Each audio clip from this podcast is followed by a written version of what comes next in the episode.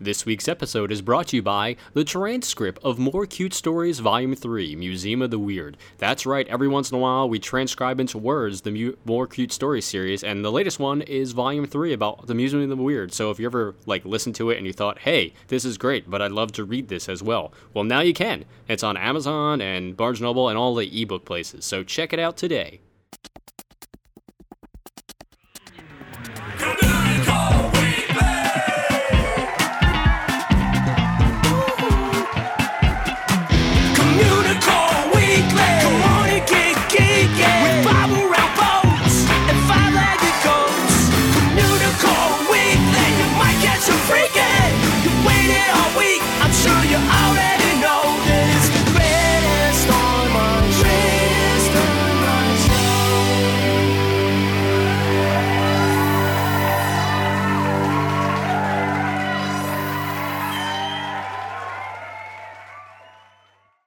Hello and welcome to Communicore Weekly, the greatest online show and home of the world's first pair of independently born identical twins. I'm George. And I'm Jeff, and you know, you know, you know, So you didn't even plan anything to banter about. you know,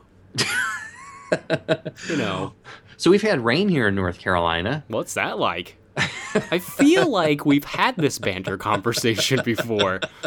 It depends on what we run out of. Oh, so we should banter. Okay, so people need to go download Communicore Weekly the musical. Yeah, that's a good one. Okay. Yeah, that's a good one. We could banter about that, and they need to buy T-shirts and listen to all the episodes and download them a second time, so we get even more downloads. That's true. stats. That's a good That's one. good. You- uh, we can throw good. out the commuter cruise thing again. You guys can come hang Yeah. out on the computer cruise. Yeah. We got a bunch of people going. Uh, and um, Communicore Weekly at fairygodmothertravel.com. Send them an email. mhm. What Yeah, else we got? that. That's all we got, right? Well, we got T-shirts and buttons, and people can join the Year of a Million or so limited time cadets Yeah, prize they contest. can. They can do that. So, okay, Well, I- uh, my I think we banter fulfilled our banter quota, off. right? Yeah, yeah, yeah. It just went off, so we're good. So, all right, here we go. It's time for the park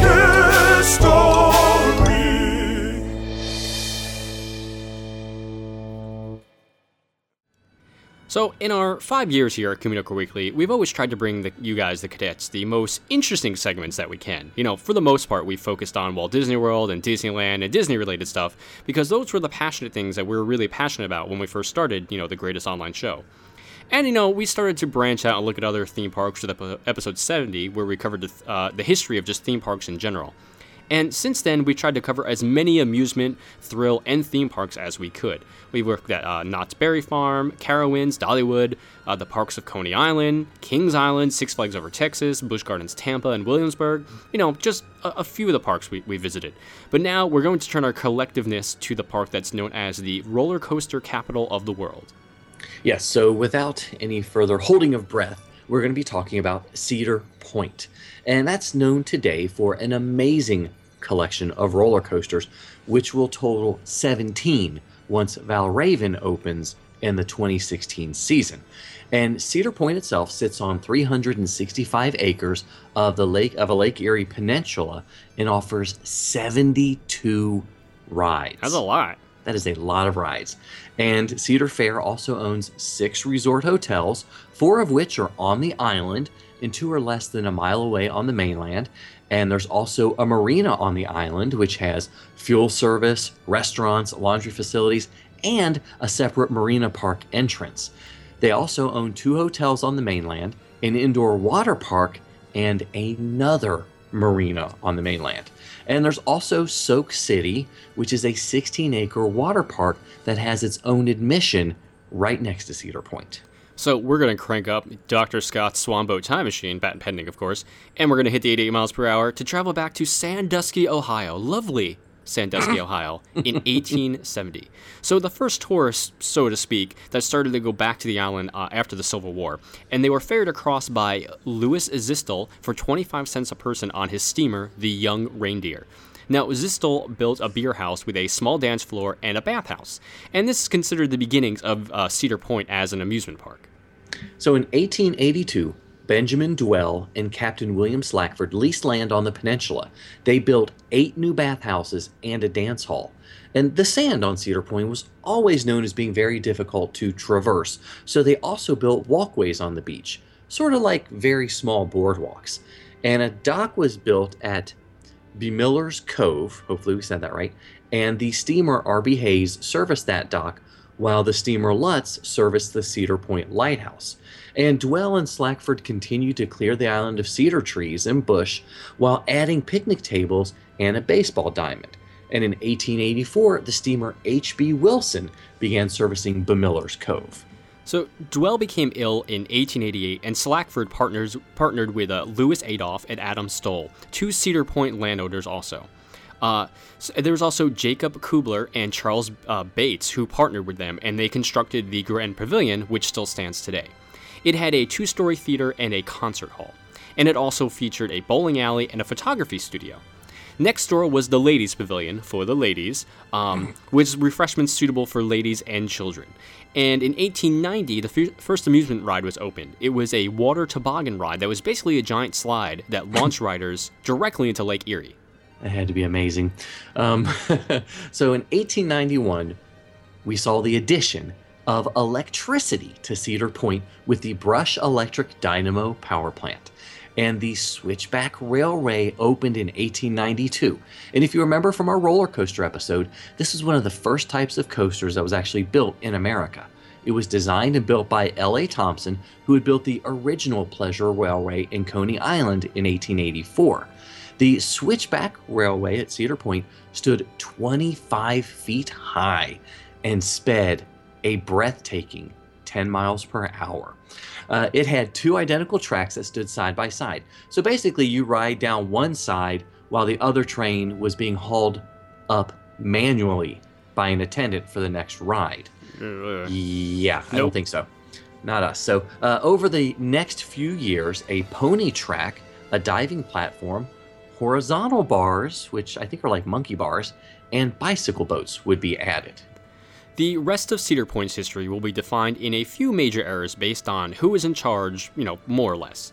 In 1897, the Lake Erie and Western Railroad purchased the peninsula for uh, $256,000, which is more, you know, in today's terms, uh, $7 million, basically.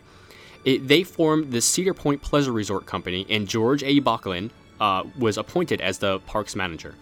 The next 34 years would be known as the Boeckling era. In 1894, the bathhouses were renovated, and over 3,000 bathing suits were available for rent and also disgusting.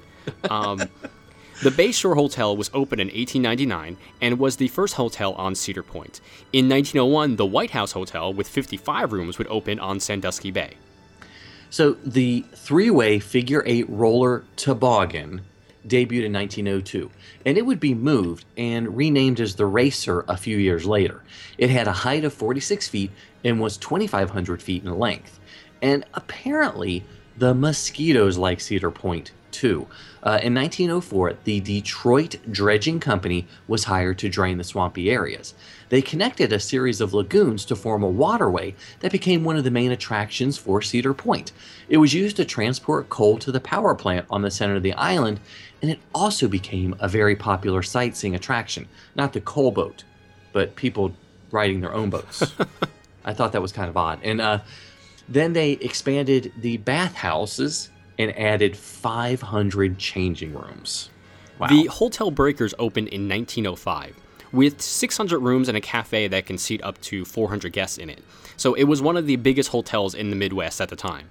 The Crystal Rock Castle, also known as Crystal Rock Palace, was open to exclusively serve beer in very large glass mugs. There's a big theme here with bu- Good to me. Yeah. So It was named after the Crystal Rock beer, a local brew by the Kuebeler Stang Brewing Company of Sandusky.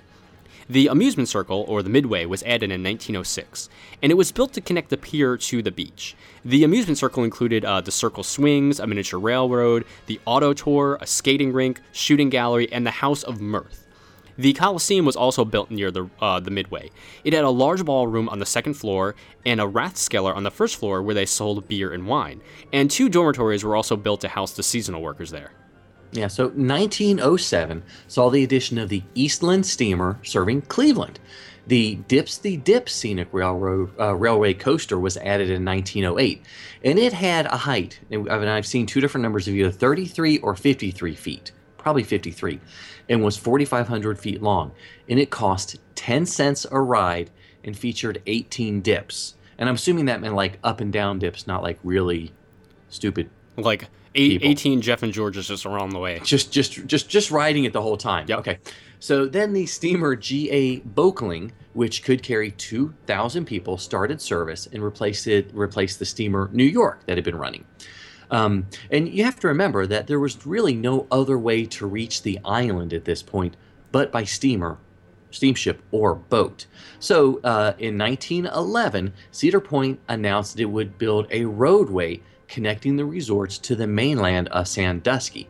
It would take several years before the seven mile Cedar Point Chaussee would open on July 19th, 1914.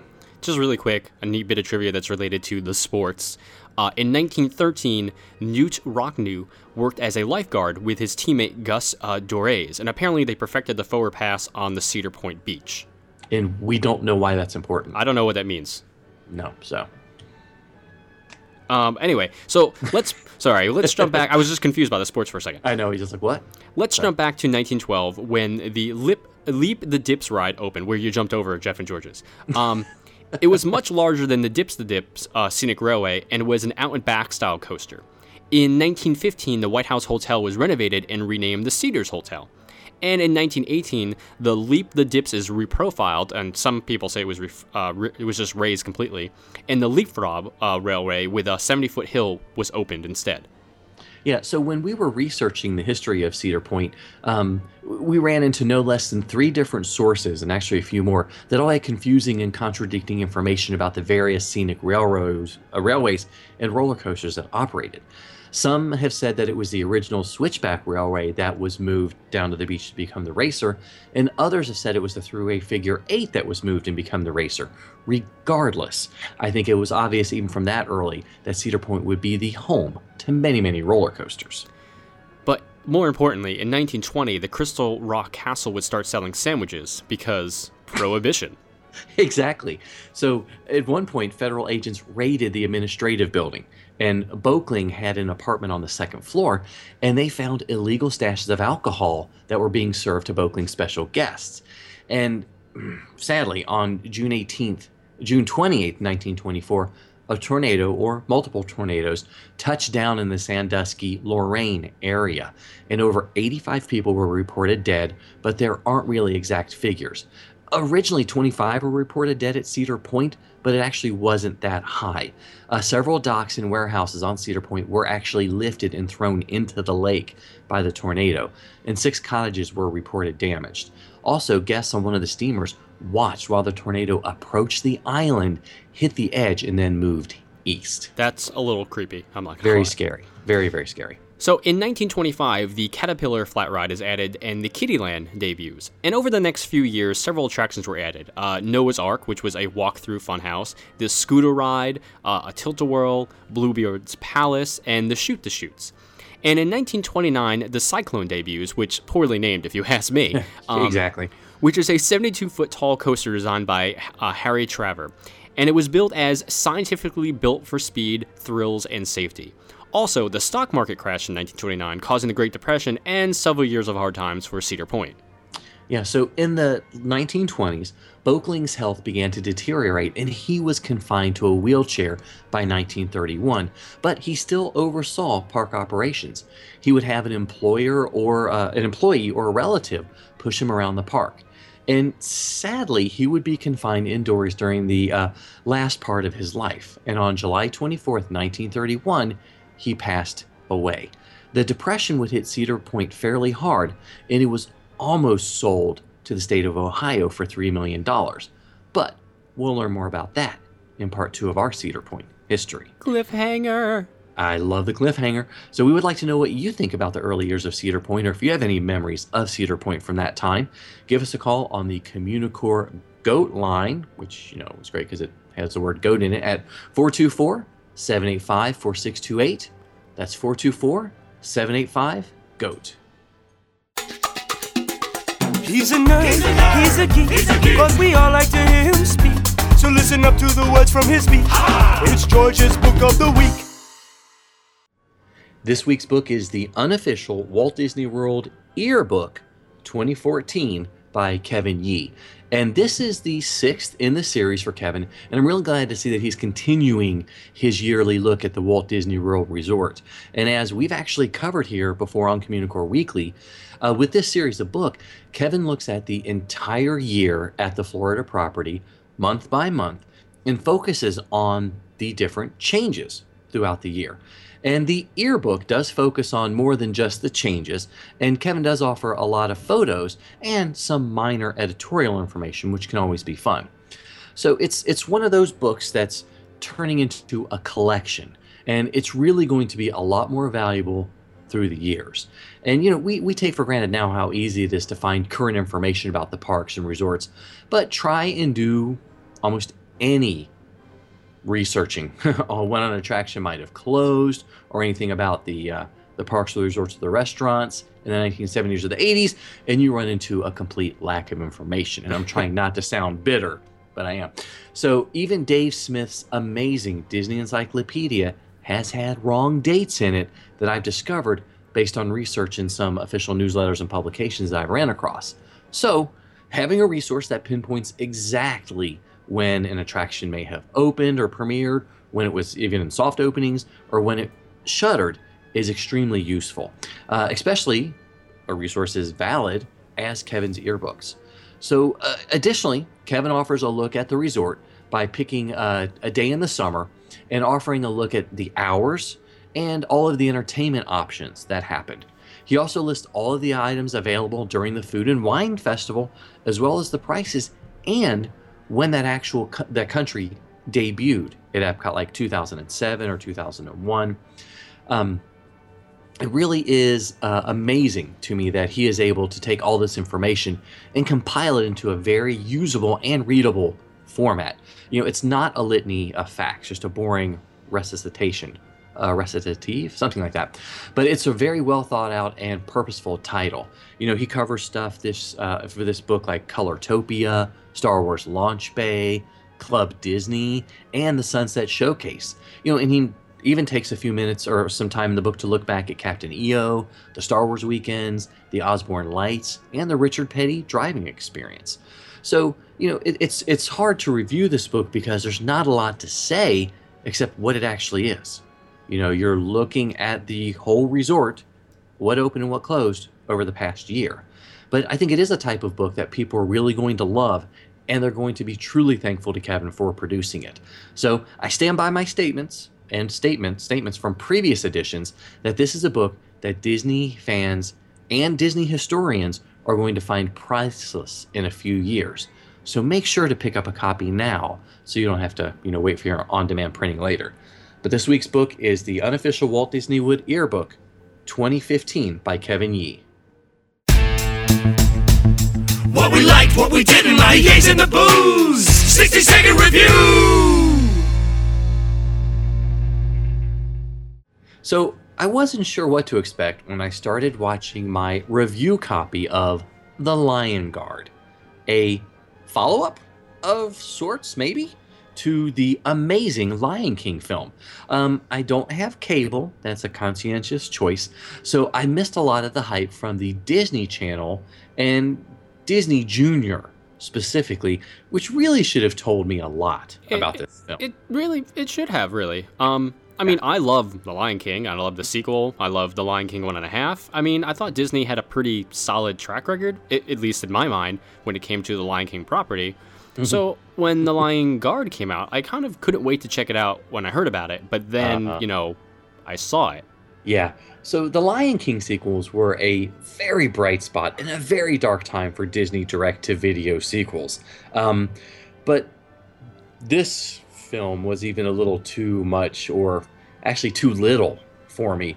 Uh, it's basically the introductory episode for the show on the Disney Junior channel, and that's it.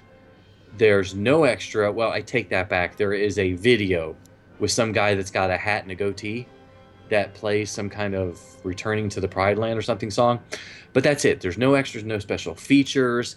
Um I think we can chalk this up as being definitely the wrong audience for the film. Oh, totally. but it was still so formulaic that I found myself just second guessing every plot point in between checking out Instagram and Twitter Yeah. on my phone. So, uh, if you really want to know, the story fo- follows uh, Kion, the prince of the the Pride Lands, who you know he wakes up one day and he realizes that he's going to be the next leader of the Lion Guard. And tradition says that the second born of the reigning king will be the leader of the Lion Guard, and that just happens to be him. So Simba asks him to assemble the bravest and the fastest and the strongest in the in Pride the, key, Lands. in, in the keenest of eye. It- oh yeah, Takinas that's right. Can't forget that one. Sorry, I forgot. I was just so enthralled with the rest of it, I totally forgot it. Um, to invite members, uh, but he fails to mention to him that only lions can join. So of course he invites literally all his friends who aren't lions. So naturally, conflict, hilarity, and boring forty-five minutes, you know, ensues. Yeah, so so we do have the return of some very familiar characters like Simba, voiced by Rob Lowe, which makes total sense. Um, Pumbaa, Timon, sort of sound like the characters, and Rafiki, sort of, and Mufasa was there, which was kind of weird. It was very weird. That's okay. Um, but it's um, yeah, and so there were there were two songs that sort of come close to what we heard in The Lion King, but they weren't exactly there. So I don't know. I, I feel kind of bad for giving this disc such a bad review, but it is a Disney Junior Channel production and really geared for the preschool crowd. And I know emotionally, that's where Jeff and I stand. Pretty much, yeah. But I don't even know uh, if the preschool team's gonna like it. You know. I, I mean, maybe yes. I mean, there's bright colors, old favorites from the original film, even though they're different voices. Um, I mean, it's an easy enough to plow fo- plot for that crowd. So, I mean, yeah, I think Yeah. they'll like it, but it's not really meant for us, unfortunately. No, so, not at all. mm, eh, eh. Maybe catch it on the Disney Channel if. Nah, don't even watch it on the Disney Channel. Yeah. Mm, Okay, I got so nothing, sorry. yeah, this si- week's 60 second review was The Lion Guard. Sometimes you might see it, sometimes you don't. Hey, look, what's that? It's a five legged goat. If you're a guest at the Art of Animation at Walt Disney World, you'll have access to the resort's pools. I mean, even if you're not a guest, you'll you'll probably try to get in anyway, like I have a million times. But that's neither here nor there. Um, so the big blue pool, as it's named, in the Finding Nemo section, is by far the most stunning, and the most popular, and the most noisy pool on the entire property. The design and the atmosphere is really fun to look at, but Disney actually does take the extra step and you know a whole experience to a whole new level when you're actually in the pool. So you're not crazy, but when you put your head under the water, if you hear music, it's not just in your head. They, they're literally pumping music into the pool so you can enjoy while you're underwater, just like the fishes do. Just like fish listen to music in their headphones underwater. It's amazing. Well, they, you know, they do like in the um, Under the Sea.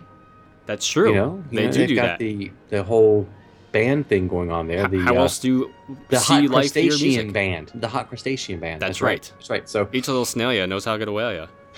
under the sea. yeah, so you've ridden that ride too many times. What? No, please. No, I don't know what you're talking about.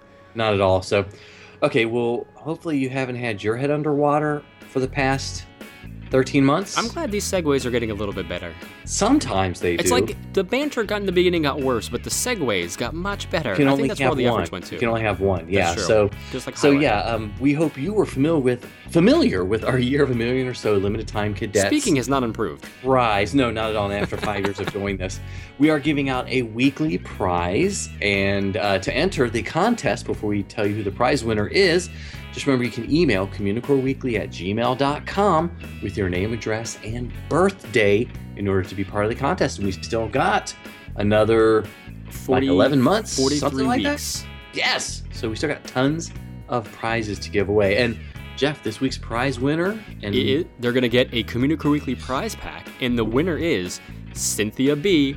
from Salida, California. Yay! I don't know where that is. I don't either. So I mean, Salida, obviously California, but.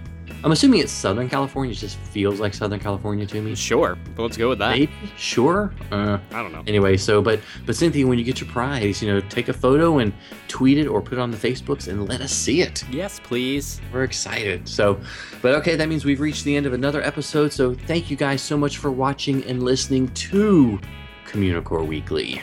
please, however you get the show, whether it's you know a podcast on iTunes or on YouTube, leave us a comment, leave us a rating. We'd love to hear what you think about it.